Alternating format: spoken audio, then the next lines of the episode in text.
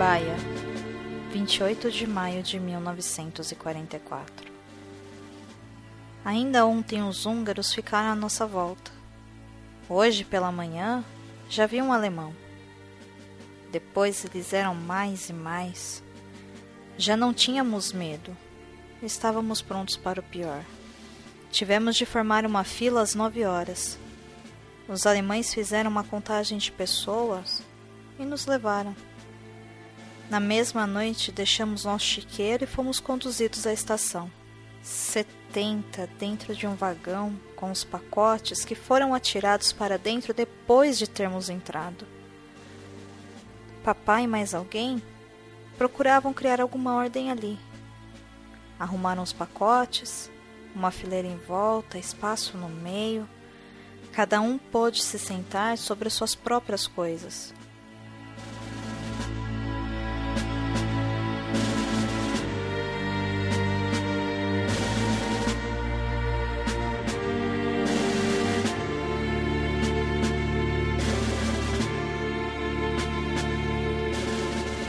Viajamos durante 6 dias, sem água, sem comida.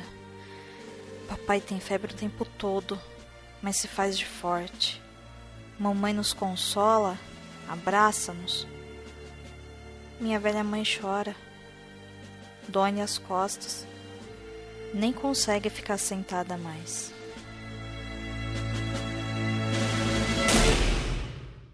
Olá pessoal, aqui é Ivan Mizanzuki do Projeto Humanos, histórias reais sobre pessoas reais. Neste segundo episódio de As Filhas da Guerra, retomamos o ponto de onde paramos. Lili chegou em Auschwitz e lá passou pelo processo de separação de prisioneiros. Eles estavam separando como? Crianças, adultos? Crianças, velhas, homens, mulheres. Uhum. É, homens para um lado, jovens para outro lado, assim. Daí você foi separada da sua mãe? É.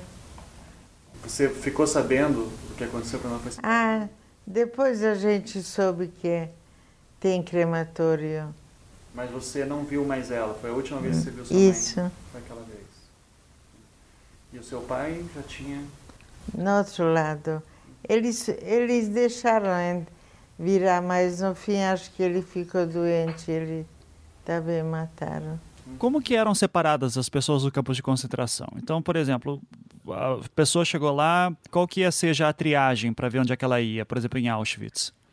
Bom, o caso de Auschwitz é um caso específico. Novamente, Carlos Reis, do Museu do Holocausto de Curitiba. Para cada campo existia um processo, a mecânica. Por mais que existiam semelhanças, eles eram diferentes entre si. Eu vou dar um exemplo, por exemplo, nem de um campo, de um gueto. Na verdade, é um híbrido entre um gueto e um campo, que é o caso de Terezin, na antiga Tchecoslováquia. O gueto de Terezin era um gueto, mas ali as crianças eram separadas dos pais. Isso não era uma praxe nos guetos. Nos guetos, as crianças ficavam com os pais, com a família. E no caso de Terezinha, eles eram separados. Esse é só um exemplo de como tudo isso variava de campo para campo. No caso dos campos de extermínio, em 2 deles existia um processo mais rebuscado de seleção. Apenas Auschwitz e Majdanek tinham um processo de seleção mais apurado, por causa justamente da necessidade da mão de obra. Nos outros campos, a seleção ela era ínfima. Escolhiam pessoas que tinham algumas capacidades para fazer algum tipo de trabalho específico para o funcionamento do próprio campo. No caso de Auschwitz, quando os prisioneiros chegavam até lá, eles eram separados, em primeiro momento, em 2 grandes grupos. A lógica dessa divisão era a lógica do trabalho. A Alemanha estava em guerra, não só de matéria-prima era necessário, mas também a mão de obra. Então, a questão do trabalho ela era o argumento principal. Então, de um lado, iam bebês, crianças pequenas, mulheres doentes, grávidas, idosos, deficientes, pessoas que não tinham a capacidade física de encarar um trabalho estafante.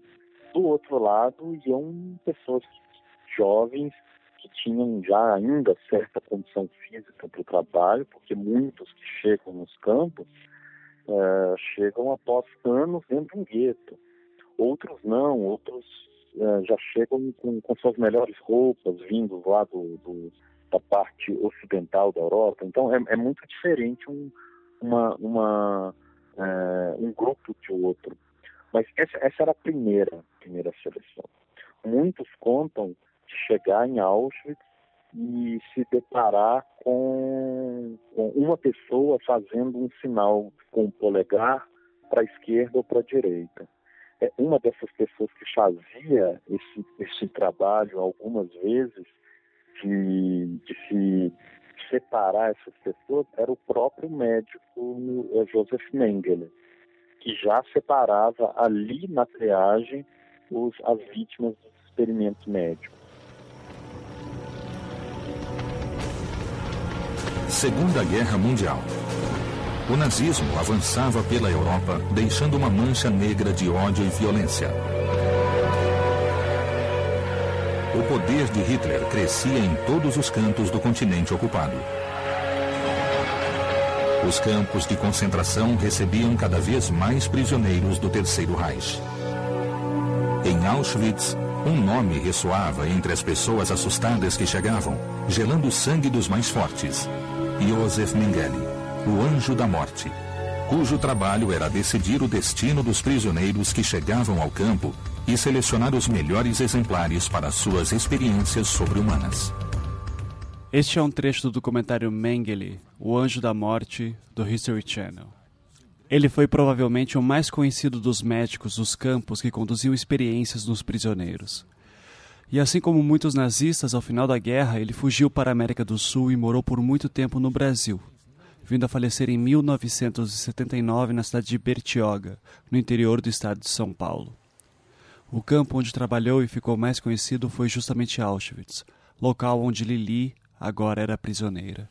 Auschwitz, 4 de junho de 1944. Mandaram-nos sair dos vagões sem os pacotes. Separam homens e mulheres? Papai com meu irmão? Nós 5 numa outra fileira.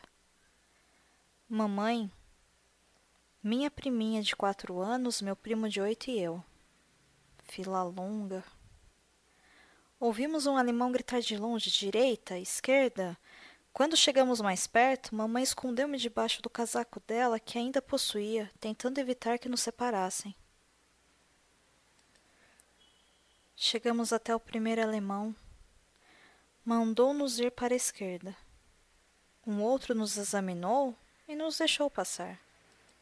Mas o terceiro ordenou que eu fosse para o lado direito. Normalmente as pessoas que eram separadas de um lado, que não tinham capacidade física para o trabalho, no caso de Auschwitz, eram enviadas muitas vezes nos próprios caminhões que iam para o outro lado do campo e ali deixavam seus pertences, e eram assassinados ali mesmo, naquele mesmo dia.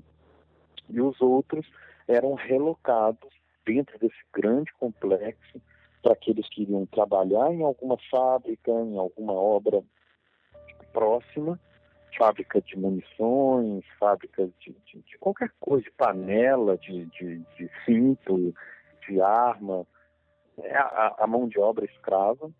E outros eram relocados a alguma outra parte do campo para aguardar uma próxima ordem, e essa próxima ordem muitas vezes era a deportação para um outro campo, onde se precisavam de mão de obra.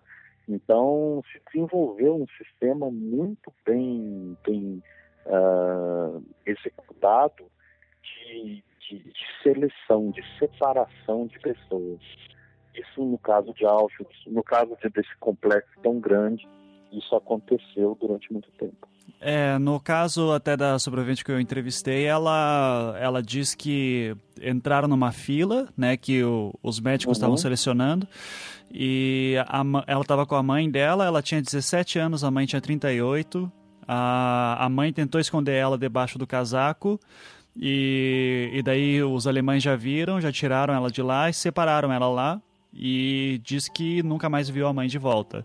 E antes disso já tinha sido separado também do pai e do irmão também, né? Exatamente. É, normalmente separavam por gênero e depois nesse sistema.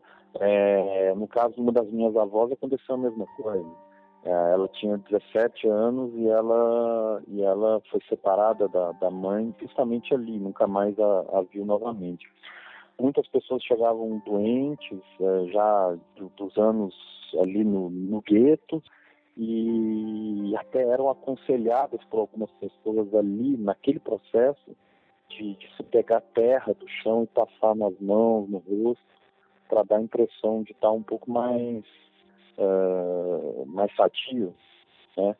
Tinha gente que furava o dedo para passar um pouquinho do sangue na maçã do rosto, para dar a impressão também de estar um pouco mais sadio.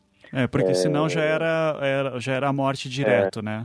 Uhum. Eu conheço histórias de jovens que mentiram a própria idade, que tinham 14, um deles tinha 14 anos e ele não aparentava ter 14 anos, aparentava ter mais.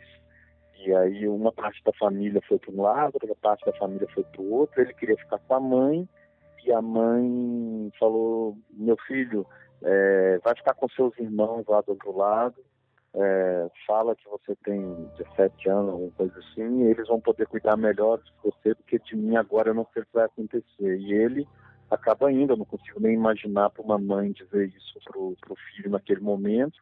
Ela também não sabia o que ia acontecer. E ele acaba fazendo isso. Ele consegue sobreviver, praticamente a família dele inteira é morta, inclusive a mãe nesse episódio. Ele acaba sobrevivendo e vem reconstruir sua vida aqui no Brasil. E está vivo aí para contar para a gente essa história. Então, a parte da seleção, ela é muito específica da necessidade da mão de obra, da necessidade do próprio campo, do funcionamento daquele campo. Para que aquele campo foi criado. No caso de Auschwitz, como existia um complexo com vários campos, várias fábricas, a seleção ela era mais criteriosa. Éramos muitas jovens, entre elas minha amiga Katza Blainer. Chorávamos juntas. Ela chegou depois de mim e disse que mamãe lhe gritava de longe que tomasse conta de mim. À meia-noite entramos no campo de concentração. Caminhamos muito até chegar a um banheiro. Entramos. Dentro estava cheio de alemães e alemãs que tiraram de nós tudo o que tínhamos ainda. Em seguida, precisamos ficar nuas e entrar num outro lugar. Havia somente mulheres ali que cortaram os nossos cabelos. Tentei escapar entrando em outro recinto, mas o mesmo destino me aguardava lá. Sentia muito pelo meu cabelo, mas quando pensava em meus pais, não sentia nenhuma outra dor. Depois de terem cortado os nossos cabelos, tomamos um banho com água quente. Levam-nos, molhados ainda, para um lugar seco, onde recebemos vestidos. Era algo terrível. Mas ainda assim ríamos. Uma mulher de uns 30 anos recebeu um vestido infantil curto. Tentou devolver, mas não trocaram. Algumas só recebiam uma saia sem blusa, outras só blusa sem saias. Sentia frio, nua e molhada, parada em pé ali até que chegasse a minha vez. Ganhei um vestido preto longo. Disseram-me que tenho sorte. Puseram-nos novamente em fila diante do banheiro. Estava escuro. Era 1h da manhã. Pouco mais tarde, quando os olhos se acostumaram com a escuridão, percebi que havia homens ao nosso lado. Procurava por conhecidos e então vi papai e meu irmão, que indagavam onde estava a mamãe. No momento em que tentava lhes responder, vieram os alemães e me levaram dali. Não se enxergava nada em volta, havia fogo, chamas, e dava a impressão de que cada vez mais nos aproximávamos do fogo. Tínhamos medo, mas não chorávamos. Havia entre nós quem chorasse, gritasse, e eles eram levados para um outro lugar, sei lá para onde.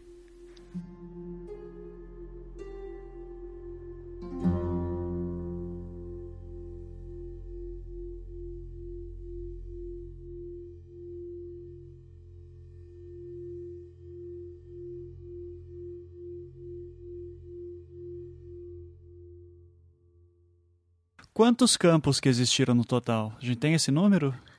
Esse número, ele não é... Eu posso dizer que ele não existe.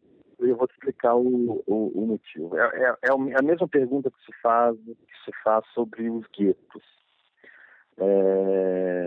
Algumas pessoas falam, foram 700 campos, foram 1.000 e tantos campos.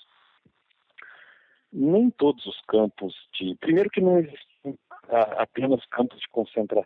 Existiam vários tipos de campo. Tinha um campo de prisioneiro de guerra, campos de trânsito, os campos de extermínio e por aí vai. Outra dificuldade que é a de que não existiam apenas campos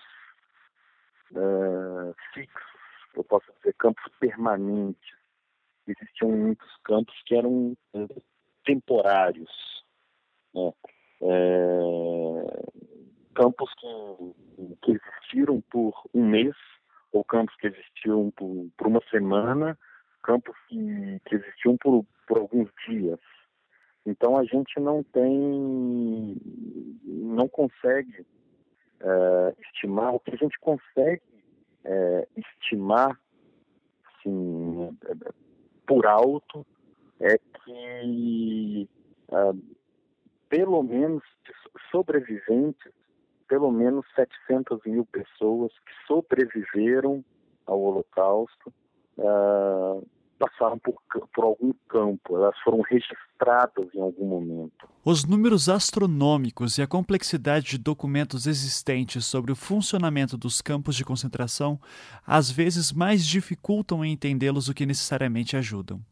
Para se ter uma ideia, há sempre uma certa confusão de estimativa sobre quantos judeus teriam realmente morrido nos campos. O número mais aceito é em torno de 6 milhões, mas esse cálculo depende da própria noção que se monta acerca do que é efetivamente um campo de concentração. Esse é um outro problema para se chegar naquele número de 6 milhões de nomes, é que muitos não passaram por campos ou por guetos. Então eles não foram registrados, muitos foram simplesmente assassinados, mortos, principalmente na invasão da Alemanha à União Soviética. Eles entravam nas casas das pessoas, tiravam, levavam para ravinas, para bosques e simplesmente fuzilavam essas pessoas ali sem nenhum tipo de registro. Já no caso do campo de concentração, do gueto, tem ali algum documento, algum registro, seja ele o próprio aparato nazista ou dos seus colaboradores. Então é muito difícil estimar. É muito difícil chegar a um número exato. Existiam campos que duravam um dia. Não apenas havia essa instabilidade sobre o número exato de campos de concentração, havia também os constantes deslocamentos de prisioneiros entre campos, que foi o caso de Lili, que havia sido antes alocada na Hungria, mas em seguida foi para Auschwitz. Auschwitz é tão citado por causa do tamanho que tem? É essa a importância que tem do campo? É pela complexidade do próprio do campo em si. Mas eu acredito que tenha se tornado uma referência falar de Holocausto, significa falar de Auschwitz pela dimensão dele. Isso também é perigoso do ponto de vista educativo, porque a gente restringe o Holocausto a um campo, por maior que ele seja, por mais representativo que ele seja. Mas ele se tornou um símbolo disso tudo pela dimensão dele, pelo tamanho, pelo número de pessoas, e pela complexidade de que era todos aqueles trabalhos em vários campos, em várias fábricas, tudo isso se tornou símbolo. Separada de seus pais, Lili ficou sem sua família. E dela, enquanto esteve no campo, chegou apenas a ver seu irmão, uma única vez, através das cercas que separavam homens de mulheres. Depois nos levaram para um lager, como se fala? Lager é tipo uma parte do campo. Uhum. É, tinha que cabia 1000 pessoas dentro. É tipo um barracão. Uhum. Você tinha quantos anos? Eu tinha 17. 17. E você, eram só meninas? Tinha separado. Uhum. Meninas, lager, como se falava. É, alojamento. Mas inteirinho era só de mulheres, outro só de homens. Uhum. E separado por idade? Não. Não? Não.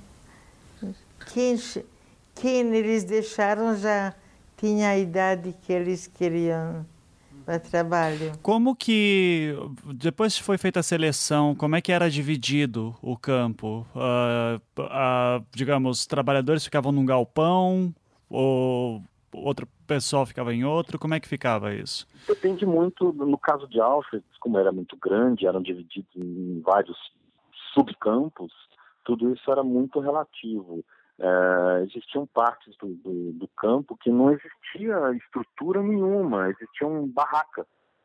Eram barracas que só se cobria o teto e as pessoas dormiam no chão. E tinha se chama cama, três andares de madeira, né? É, de madeira. Era largo, cada parte dormia 10 pessoas. E alguém queria virar, então virava todo mundo.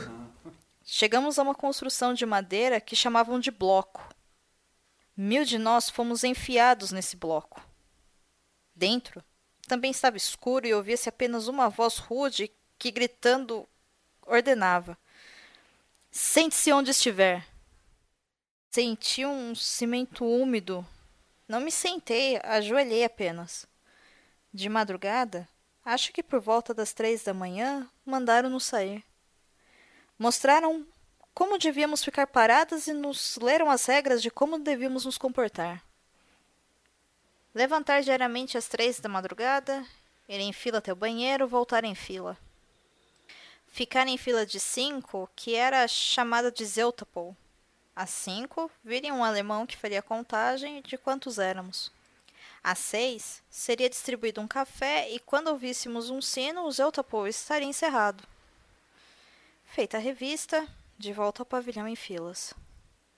Ao anoitecer, às 6 da tarde, seria distribuído o jantar, 200 gramas de pão, sopa e uma colher de margarina. Ficar em pé das 3 às 6 era horrível. Quando percebíamos que não havia um alemão por perto, abraçava-nos para não sentir tanto frio. O pior mesmo era antes do amanhecer, quando fazia mais frio. Mal podíamos esperar aquela água negra e quente, a café aquilo não era. Uma tarde nem consegui morder o pão que nos haviam distribuído, parecia um simples pedaço de tijolo. De fato, era feito de pó de madeira. No primeiro dia eu não comi nada, nem no segundo. Mas depois precisava. Eu tinha fome e aquilo que recebia também era pouco. Num campo, éramos 30.000, 30 blocos com 1000 pessoas cada. Campos iguais, um do lado do outro. Havia uns 20 e mais longe, onde nem a vista chegava, havia mais. O campo tinha 1 quilômetro de comprimento. No final, havia uma guarita. O campo era cercado por arame eletrificado. Haviam 8 crematórios, sempre acesos. Podiam-se ver as chamas.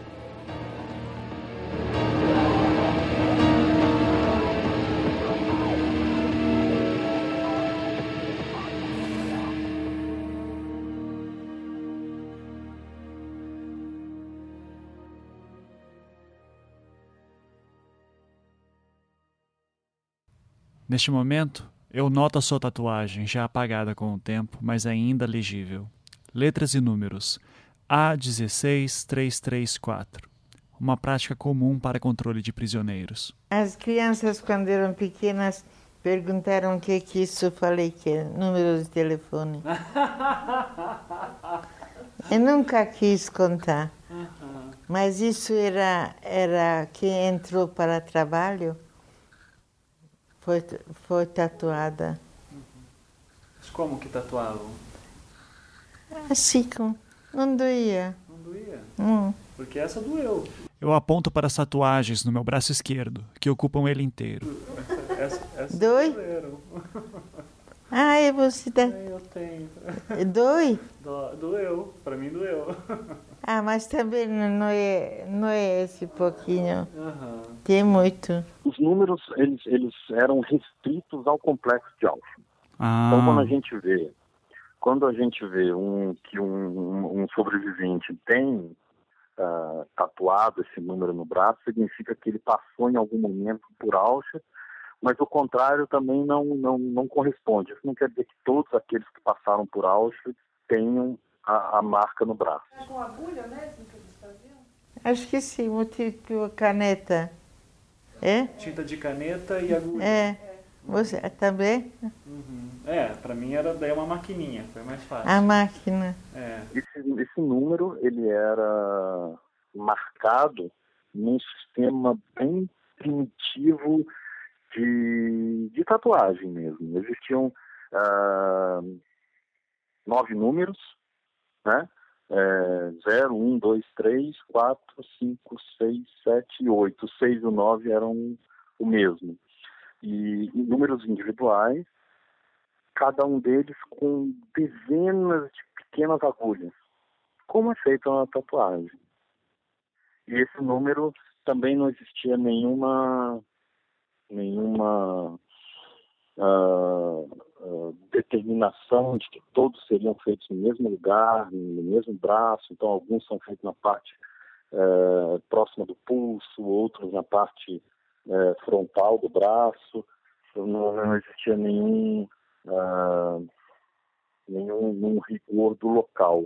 Essa letra A, mãe, que tem no teu braço... Auschwitz. Uhum. Eu acho. O Arbeitslager. Uma vez você me falou que era Arbeitslager, que era campo de trabalho. Uhum. Campo de trabalho. É isso que eu queria saber. Tem um... funciona. Tem um código que significa alguma coisa. Esses números, alguns com letras, outros sem letras, eles se referiam exatamente ao registro daquele prisioneiro em Auschwitz.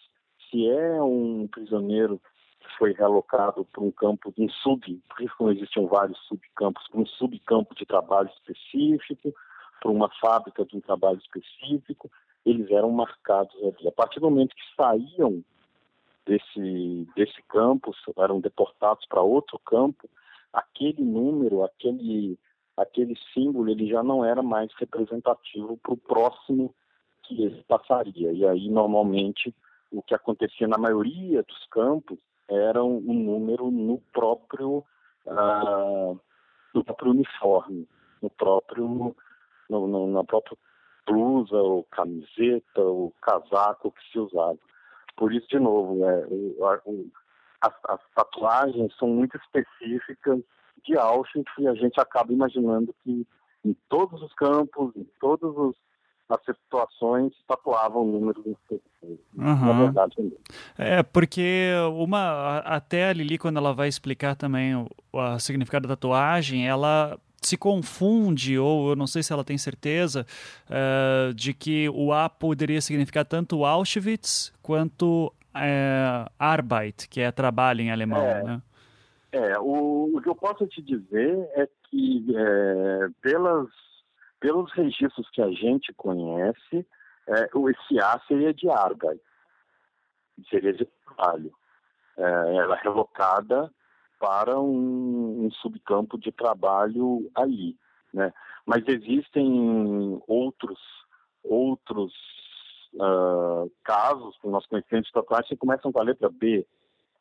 E aí a gente pode estipular que B pode ser alguma coisa relacionada a Auschwitz, ou se existir uma conotação simples de A, B, C, D, uma sequência alfabética simples. É, tá vendo que pode se referir também ao grupo de judeus que chegaram, né? Então, grupo A, grupo B, grupo C. Exatamente, uma separação alfabética simples. É, alguns dizem que pode estar direcionado a questões regionais, de grupos de deportados, de onde aquelas pessoas vêm, de que lugar elas vêm, mas isso a gente nunca teve uma determinação exata. E é muito comum também essa confusão. É que parece que é um sistema de registro que foi evoluindo com o tempo também, né? Uma época significava uma coisa, depois outra. Uhum. Por isso mesmo que a gente vê alguns que nem tem letra. Aham, uhum, sim. Que é comum também, não ter a letra, não ter o A, nem o B, nem o C, tem números que são maiores, tem números que são menores, e aí você vê, bom, provavelmente os que têm os números menores são os que chegaram antes, a ver, também não tem lógica que os números mais baixos sejam aqueles que chegaram primeiro, também não é essa a lógica. Então eu acredito que provavelmente seja isso mesmo, um sistema de gerenciamento que foi evoluindo o tempo ali.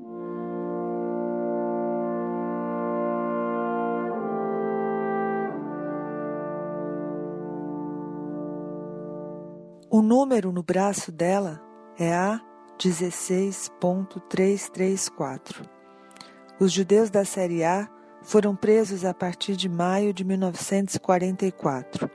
Foram contabilizados 20 mil homens e 29.354 mulheres. Dentre estas mulheres, portanto, ela era de número 16.334. Quando a filha visitou o Museu do Holocausto Yad Vashem, em Jerusalém, em 2010, buscando encontrar o diário dela que está lá guardado, a diretora do museu encontrou casualmente um registro de funcionárias da cozinha de Auschwitz de 1944. Era um registro elaborado por um oficial nazista. Lá estavam o nome e o número dela, além de várias outras companheiras.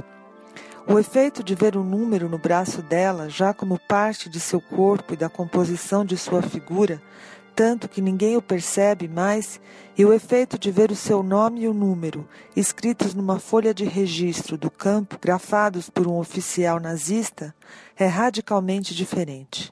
Era como se a filha o estivesse vendo pela primeira vez. Como se nunca soubesse que a mãe tinha um número tatuado no braço, nem mesmo que ela tivesse sido prisioneira. Então aquela história que foi contada em casa, na sala, na cozinha, na infância, também está guardada em registros oficiais? Aconteceu de verdade? Tudo aquilo que foi contado, que tem dimensão de realidade somente dentro da imaginação de quem escuta e na lembrança de quem viveu, teve corpo, tamanho, volume, também nas mãos de um soldado? Ele escreveu o nome e o número dela? Não era exatamente a infração que os nazistas tatuavam no corpo dos prisioneiros, mas a identificação inapagável de que se tratava de um prisioneiro. Servia para facilitar o trabalho dos nazistas e para inscrever na carne do condenado sua maior e única infração: existir. Aquilo que fica escrito na carne, como as rugas, a flacidez, mas acima de tudo as tatuagens, adquire e dá à pessoa o sentido da existência. Ela existe porque tem essa marca e tem a marca porque existe. Mãe, você sabe o que significa este A na sua tatuagem? Sei, é Auschwitz. Não, não é. Eu sei, é Arbeit, trabalho.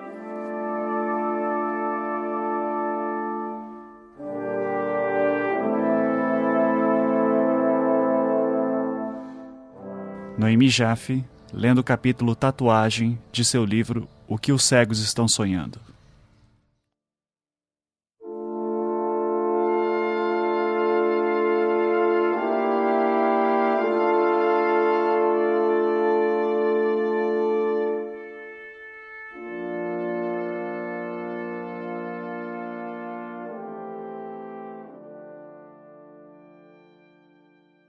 O A no seu braço pode então significar tanto Auschwitz quanto Arbeit, trabalho em alemão. E foi essa rigorosidade em registrar seus prisioneiros que permitiu aos pesquisadores entender quantas e quais pessoas foram aos campos alemães e o que exatamente teria acontecido com elas. Por que eles registravam todas essas atrocidades? Porque em algum momento, será que não passava pela cabeça deles assim que um dia toda aquela eficácia em registrar coisas horríveis poderia ser ruim para eles? Ou foi um pouco de certeza, ou eles tinham tanta certeza que iam ganhar a guerra que não se importavam em fazer isso? Não era uma questão nem de se importar ou não se importar. A questão do registro, desde o início, era importante para se mostrar para as próximas gerações o bem que foi feito. Vou te dar um exemplo. Já existem comprovadamente, não são teorias, existe a comprovação disso, que já... desde o fim dos anos 30, já no início dos anos 40, assim, já ainda no início da guerra, já se existia um plano para se criar em Praga um museu judaico. Mas como assim é um museu judaico? Era um museu da vida judaica que tinha acontecido ali até aquele momento. Qual que é essa ideia? A ideia era mostrar para as gerações futuras como havia se exterminado uma praga, como se havia resolvido um problema da Europa. Porque o que o Holocausto possui de diferente, de inédito, de sem precedentes em relação a outros genocídios? Se a gente for parar para pensar, não é a brutalidade dos crimes, que isso é incomparável um com o outro, não é o número de pessoas, isso também não faz a mínima lógica, não é o grau de sofisticação do sistema de extermínio, que isso também é incomparável. O que pode ser? E o que a gente determina como aquilo que é o sem precedentes, é o inédito, é justamente essa ideia de totalidade, de globalidade, como se o extermínio dos judeus fosse a solução dos problemas da Alemanha, da Europa e do mundo. Isso devia ser mostrado para as próximas gerações. Então se registrava. Boa parte dos registros que a gente tem são registros de material bruto que seria usado em propaganda. E a gente sabe o tamanho do investimento que se foi feito no Ministério da Propaganda nazista. Então, o uso desses materiais como propaganda, futuramente como um material para se mostrar às próximas gerações do bem que foi feito, era o principal estímulo. O guia de um grupo de turistas. Vamos agora para as câmaras de gás. Os antigos barracões de prisioneiros agora são blocos divididos por nacionalidade. Há o bloco húngaro, o bloco romeno, o bloco iugoslavo, o bloco grego. As portas do bloco húngaro lembram as portas do banco de O Processo. Quando K passava próximo de uma dessas portas, ele ouve um barulho de espancamento. Abre a porta e vê um homem sendo espancado. Pergunta o que está acontecendo. O espancador responde: "Eu sou um espancador. Eu espanco." Na exposição geral, "The one who doesn't remember history is bound to live through it again." Maurício Santayana. Correspondência entre alemães mostrando os valores retirados de judeus. 124.940 zlotes, 20.415 rublos, 15.577 carbunes. Mensagens secretas do movimento de resistência do campo à organização secreta clandestina. 9344743243288. Cálculo do custo de construção de um crematório. 19.000. Ciclone B, marca registrada de um pesticida à base de ácido, cloro, nitrogênio que foi utilizado pelos nazistas como veneno no assassinato em massa por sufocamento nas câmaras de gás, era ativado em contato com o ar.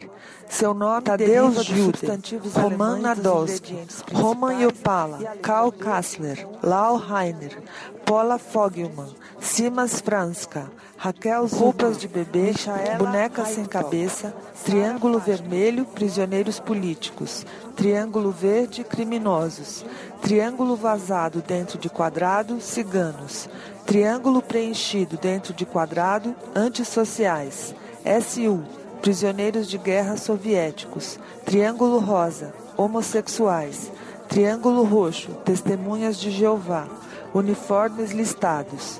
Em cada bloco havia de 700 a 1.000 prisioneiros. No banheiro, há uma pintura de 2 gatinhos se lambendo para lembrar a importância da higiene. Uma criança lavando a outra com uma tina de água. Noemi Jaffe, lendo o capítulo em Auschwitz, de seu livro O que os cegos estão sonhando.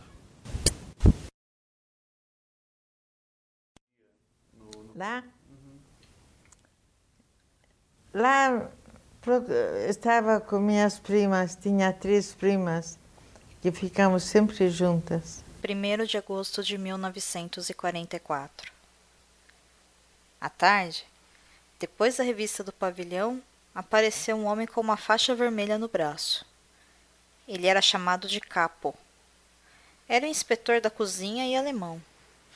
Escolheram mulheres fortes para a cozinha. Minhas 3 primas foram escolhidas com outras 40. Eu estava fora dali naquela tarde, pois fui ver a Kátia. Quando cheguei, contaram-me. Fiquei desesperada. Eu não queria me separar delas. As 40 escolhidas tinham de ficar fora da fila. Chovia forte. Eu tinha uma blusa fina de véu com saia preta. Devíamos ficar em pé. Não podíamos sequer erguer as mãos. Quando terminou a revista, queria me enxugar um pouco as mãos e, assustada, vi que não havia mais blusa em mim. Desfez-se com a chuva. Como não podia ficar em pé ali nua, apanhei o minúsculo cobertor que já tínhamos e fiquei parada assim. Lamentei muito me separar de minhas primas. Chorei. E pensei, o que poderia fazer? Quando cheguei, as minhas primas falaram, e agora, o que vamos fazer? Foi escolhido 40 meninas para ir na cozinha e você não estava. Então, arrisquei.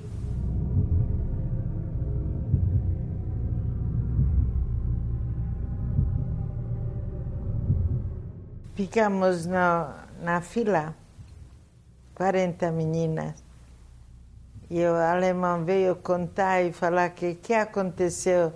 Em vez de 40, tem 41. Todo mundo ficou quieto. Então ela falou que, se não vão falar quem entrou, eu vou selecionar de novo. Então, selecionou de novo. Chegou para minha vez, falou, eu te escolhi, eu falei, esqueci. Ele deixou, ela deixou e tirou outra. Quem entrou na cozinha foi salva, porque tinha comida. Agora, na cozinha, ela tinha uma função, já estando menos suscetível a ser morta pelos nazistas. Mas estando lá, ela se viu capaz de fazer mais do que apenas cozinhar. E essa é uma parte da vida num campo de concentração que nós geralmente não ouvimos muito. A minha prima trabalhava no lugar onde distribuíram margarina.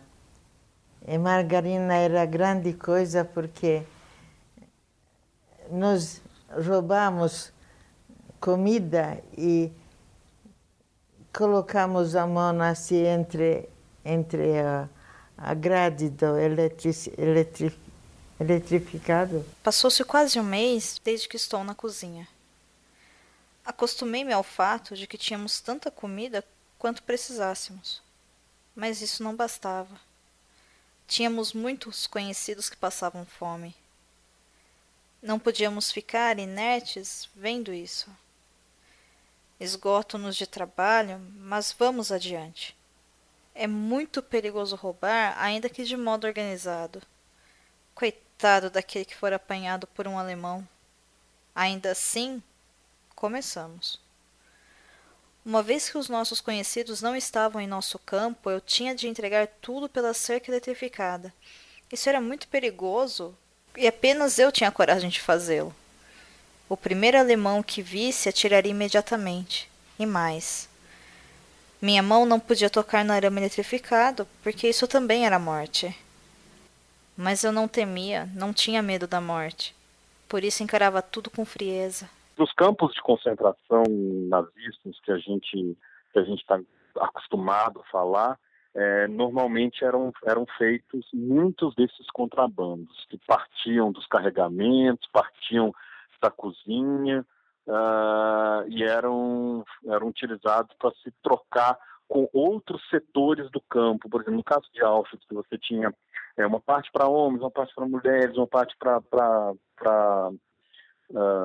prisioneiros que não eram judeus, que vinham de outras partes. Muitos traziam com eles algumas coisas que era possível ser trocadas. Então, a troca, o contrabando de comida, esse caso, no caso que ela contou do desvio de comida de dentro da cozinha, isso era muito arriscado, perigoso, mas muito comum também.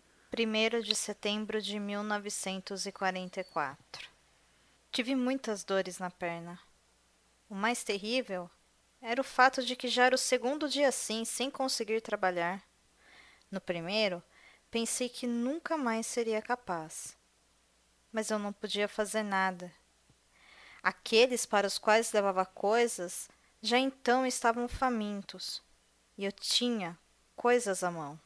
Não podia suportar a incapacidade de lhes levar algo.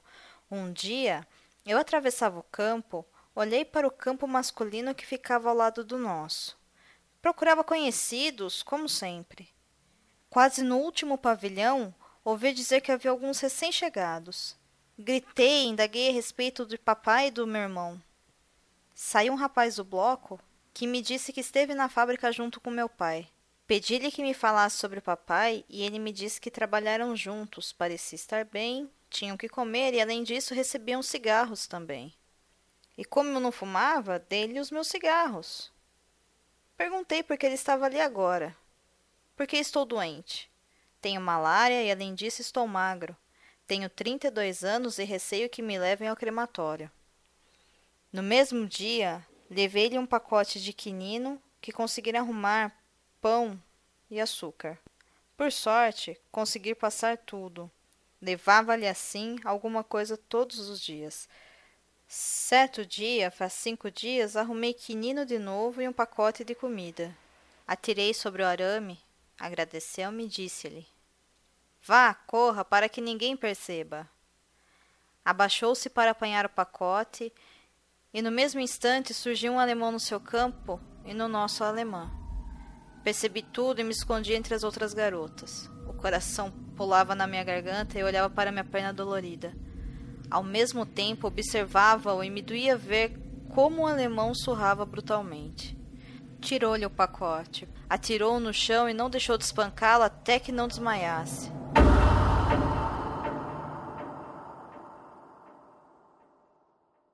Elas roubavam comida da cozinha, especialmente margarina, segundo ela, para poder passar para os prisioneiros do outro lado, especialmente os homens, que estavam separados por uma grade eletrificada. Até o dia em que uma soldada alemã descobriu. O que você está fazendo aqui? Alice, assustada, respondeu. Peguei um pouco de margarina. Como assim? Bem, somos 4 irmãs. Como não estamos nos sentindo bem, juntamos as nossas porções. É isso que você me responde? Esbofeteou Alice. Mostre-me suas irmãs. Eu não estava lá.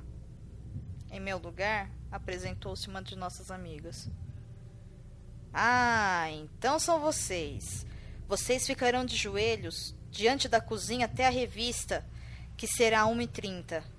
Se até lá vocês não confessarem quem de vocês roubou a margarina, atirarei as 4 no crematório. Perguntou quem foi. E ele, as 3 irmãs não queriam falar que foi a irmã, então falaram para eu aceitar. Eu aceitei. E o que aconteceu? Então, a irmã falou que você sabe o que vai acontecer com você? E comecei a chorar e pedi desculpas, mas a alemã não queria deixar que eu me salvasse. Um oficial alemão entra em cena e era ele quem ia decidir o destino de Lili. Me colocou no joelho, nas pedras bicudas, e tinha que segurar uma pedra em cima da cabeça 2 horas. Ficou 2 horas. Fiquei lá. Depois ele falou, levanta-se e vai embora. O alemão tinha dor de mim. E eu para levantar. Foi difícil de levantar. Estava tudo machucado, meu joelho. Essa atividade de roubar comida da cozinha era extremamente perigosa, mas havia outros motivos para elas fazerem isso, além de ajudar os mais famintos. Você continuou roubando comida depois disso? Ou... Não, a gente ajudava ainda, porque no outro lado tinha gente que tinha malária, e se a gente deu margarina ou uma coisa que vale, eles... venderam e receberam remédio. Porque nós tínhamos bastante comida, trabalhávamos na cozinha, então tínhamos bastante comida. Então a gente ajudava quem podia. E eles ajudavam também? Não. Não tinham nada para ajudar? Eles não tinham. Por isso a gente ajudou, porque eles não tinham. E como é que conseguiu o remédio que você citou? Você dava... Eles vendiam a margarina, não sei para quem, eles recebiam remédio. Então eles davam a comida que vocês deram e ganhavam remédio. Isso. Existia então uma economia em Auschwitz, baseada especialmente no sistema de escambo de produtos roubados ou contrabandeados. Era uma forma de sobrevivência importante, que sem dúvida salvou muitas vidas. E nesses casos, sem dúvida o crime compensa.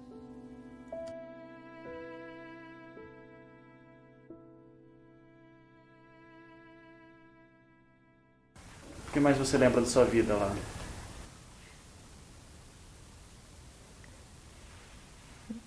Não tem nada para lembrar. Foi sorte que entrei na cozinha, porque o resto morria de fome. Tinha uma amiga que eles procuravam gente que são gêmeas. Ela era gêmea de não estava junto com ela. Levaram ela no hospital e fizeram experiência. Coitada. Eles judiaram tanto até matar, até morrer. Eles foram capazes de dar não cimento, esse pó, como cal para engolir, para ver o que vai acontecer. Só para a experiência. Eu ouço essas diferentes terminologias, né? Campo de trabalho, campo de concentração, campo de morte. Quais são as classificações e quais as diferenças, assim? Bom, o mais conhecido, o que acaba se tornando uma metonímia do campo, é o campo de concentração. O campo de concentração,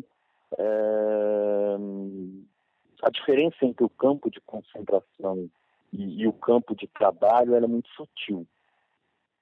Normalmente, nos campos de concentração se separava mão de obra para se trabalhar. A diferença principal entre um campo de concentração e um campo de trabalho é que, normalmente, no campo de trabalho, se trabalhava não apenas para o funcionamento do próprio campo.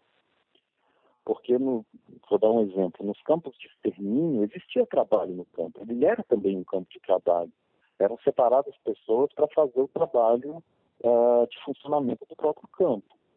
No campo, que a gente chama no campo de trabalho, existiam trabalhos que eram feitos dentro do campo, mas não apenas para o funcionamento dele. Os quatro principais formas de campos nazistas que existiram são os campos de concentração, uma parte deles, os campos de trabalho, os campos de trânsito, que eram apenas usados para relocar, para organizar as deportações e enviar para outros lugares, e os campos de extermínio, que nós crescemos ouvindo que eram 6, né, que eram os campos onde existiam as câmeras de gás, Helno, Treblinka, Sobibor, Majdanek, Belzec e Auschwitz. Mas hoje já outros campos já fazem parte dessa terminologia, campos de extermínio, por exemplo, que foram usados, não câmaras de gás, mas fuzilamentos, por exemplo. Normalmente a gente usa essas 4 terminologias, mas elas se misturam muito. Já acabam se tornando híbridas, por exemplo, no caso de Auschwitz. Auschwitz, perguntou o que era Auschwitz. Auschwitz era um campo de extermínio, de trabalho, de trânsito ou de um campo de concentração? Eu respondo para você, eram os 4. Então, a gente, inclusive, costuma tratar Auschwitz, especificamente, que era o maior deles, não como um campo, como um complexo. Porque dentro de Auschwitz você tinha alguns campos de concentração, de Auschwitz I, Auschwitz II, que era Birkenau, Auschwitz III, todos os campos satélite, que eram campos de trabalho, você tinha um grande complexo, e nesse complexo essas 4 denominações se inseriam. Então, Auschwitz acaba sendo um complexo de campos, dentre eles um campo de extermínio, campo de concentração, campo de trânsito e um campo de trabalho. Então, essa denominação, ela também é contemporânea. Não se tinha muito claro no período, esse é um campo disso, esse é um campo de outra coisa. Nós, a historiografia, ao tentar resgatar essas experiências, tratou de diferenciar de alguma forma. E hoje existem mapas e registros do que seria um campo disso, que seria um campo de outra coisa. Mas no período, até pela forma com que muitos campos tinham características não próprias, um campo de trânsito, não era só um campo de trânsito muitas vezes, isso fica mais difícil a gente estabelecer puramente que existiam apenas essas 4 formas de campo. Você citou aí vários campos e eu lembro que alguém já me falou, eu li, eu não me lembro, que um dos piores, né, se é que a gente pode colocar aqui que é o pior de sofrimento, assim, mas que Dachau era um dos piores, assim, né? Dachau, ele é um exemplo de um campo de concentração que também era um campo de trabalho. Não existiam campos específicos de extermínio na Alemanha, mas Dachau, uma das minhas avós foi libertada em Dachau pesando 27, 28 quilos. Perdeu a família inteira, ela acabou chegando a Dachau no final. E é muito interessante a gente entender como a maior parte, boa parte das vítimas, elas não se restringiram a um campo apenas. Elas foram indo de campo a campo, seja deportados em vagões de gado, ou seja naquelas caminhadas, nas marchas da morte, de um campo até outro. Então, é muito comum ouvirmos de sobreviventes que eles passaram por vários campos de concentração. Entre eles, muitas vezes, o próprio complexo de Auschwitz. E chegou a Auschwitz e se estabeleceu durante algumas semanas num campo satélite, que era um campo de trabalho, num campo satélite, que era um campo de trânsito, e foram relocados para outro campo, por exemplo, Dachau. Isso é muito, muito comum. Sim, mas eu já ouvi falar que em Dachau ocorriam, por exemplo, experiências. Existem registros de experiências médicas extremamente contestadas no campo da bioética hoje em dia, dentre deles Dachau. Auschwitz, Bergen-Belsen, Buchenwald, todos eles na Alemanha. Existiam outros campos, existe uma discussão se eles são considerados campos de concentração ou não, ou se são considerados campos de extermínio ou não, que são centros que ficavam conhecidos como centros de eutanásia, que de eutanásia não tinham nada, eram centros de extermínio, em que vítimas que eram escolhidas, em que se determinava que existia algum tipo de deformidade ou problema físico, isso que encontra a ideia, a teoria da pureza racial, eram mandados a esses centros, e ali eram feitas experiências até o descarte dessas pessoas ali. Em Dachau existia, mas em outros lugares existiam. Auschwitz talvez tenha sido um polo de experiências médicas, experiências com mulheres grávidas, com gêmeos, experiências relacionadas à cor dos olhos, a câmaras de oxigênio. Existem vários desses relatos que, como eu disse, são extremamente questionáveis, inclusive não apenas os métodos são questionáveis, mas também os resultados do ponto de vista da ciência contemporânea. Uhum. É, que até a Lili também mencionou que ela conhecia duas irmãs gêmeas no campo e que Isso. foram levadas para experiências, né? Uhum. Exatamente, era muito, muito comum.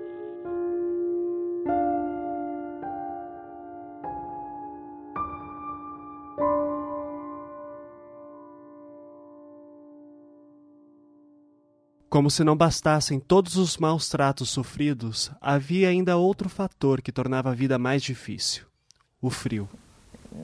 Gente, não dá para acreditar. Tinha 10 graus embaixo do zero, a gente tinha que limpar a estrada, a calçada do neve, com chinelo e uma camisa. A gente pegava o cobertor e fizemos um buraco para pôr na cabeça e íamos para não ficarmos congelados. E como a feno, com o feno a gente costurava do lado para poder usar como se fosse casaco. Fechava do lado. O alemão veio e falou: vocês viram? Elas são limpas, porque a gente tirava à noite para não sujar, para poder pôr de manhã. Então, ela nos mostrou para outras que a gente fazia. Talvez você se pergunte como que é possível alguém chegar nesse nível de apatia com outro ser humano. Para entendermos isso, é necessário lembrarmos que boa parte dos esforços de propaganda nazista visavam desumanizar o judeu, assim como outros grupos sociais, como ciganos, homossexuais, comunistas. O campo de concentração era o fim dessa trajetória de discriminação. Lá, o oficial nazista não entendia mais aquele indivíduo como uma pessoa, assim como o próprio judeu também já se via muito enfraquecido. Às vezes, sozinha, pensando, o que eu ia fazer com essa gente que maltratava-nos? Eu não sou vingativa, não conseguia. Eu não ia conseguir fazer. Não consigo ser vingativo. Sim. Nunca guardou ódio? Nunca. Especialmente ódio não, tristeza sim, mas ódio para odiar, para ir lá e matar, não ia conseguir. Mas outras prisioneiras tentaram? Não, não que tentaram, não tem, ninguém tentou nada. Nunca tentaram se organizar e... Não. Por que você acha que não? E por que você acha essas pessoas que vão agora na Iraque cortar a cabeça, que eles se deixam? Por quê? Tá bem, gente, não sabe por quê. Se sabe que vai morrer, por que não se levanta e vai em cima dele? Tá bem para perguntar, né?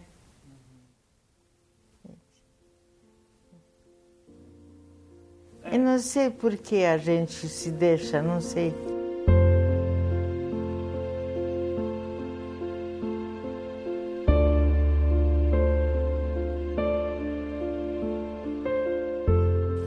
Tinha momentos no campo em que tinha alegria? A gente fazia um pouquinho lembranças. A gente falava de comida, como a gente fazia, como foi. A gente falava isso. Você pode me contar um caso? É, a gente ficou sentada em cima da cama. E contava, minha mãe fazia esse de batata assim, bolinho de batata, a gente fazia assim, a gente falava como que se faz, comida. As primas. É, e como outras também. Tinha lá uma mulher que olhava na mão, o que que vai acontecer? Era uma cigana.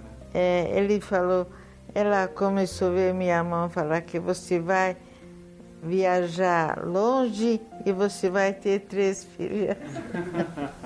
Eu escrevi no livro isso.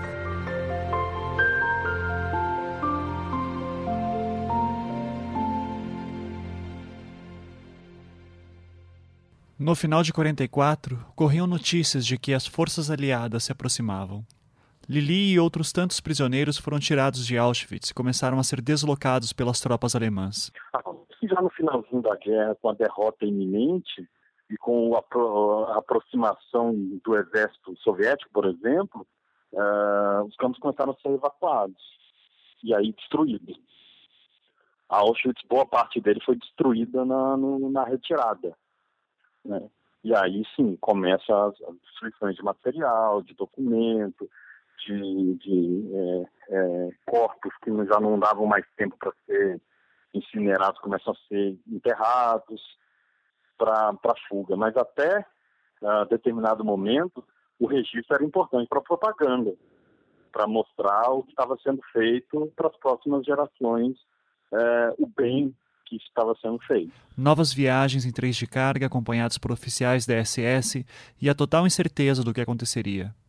Sobreviveriam, seriam assassinados. Na fronteira com a Dinamarca, tinham que tomar algumas decisões. Já foi fim da guerra, quase fim. A gente tinha tanta fome que nós saímos dos vagões e os alemães que estavam conosco também não tinham comida. Então a gente pediu para nos matar, porque não aguentávamos mais de fome. Vocês pediram para... Para nos matar.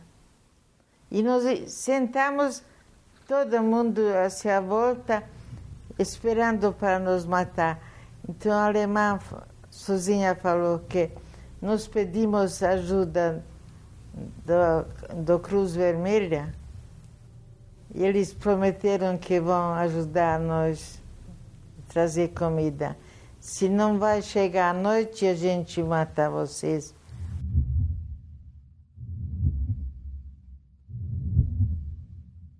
No próximo episódio, o que aconteceu na fronteira com a Dinamarca? Como Lili sobreviveu? Quais os efeitos da guerra em sua cidade natal? E o que teve que fazer para reconstruir sua vida? Tudo isso na próxima parte de As Filhas da Guerra, aqui no Projeto Humanos.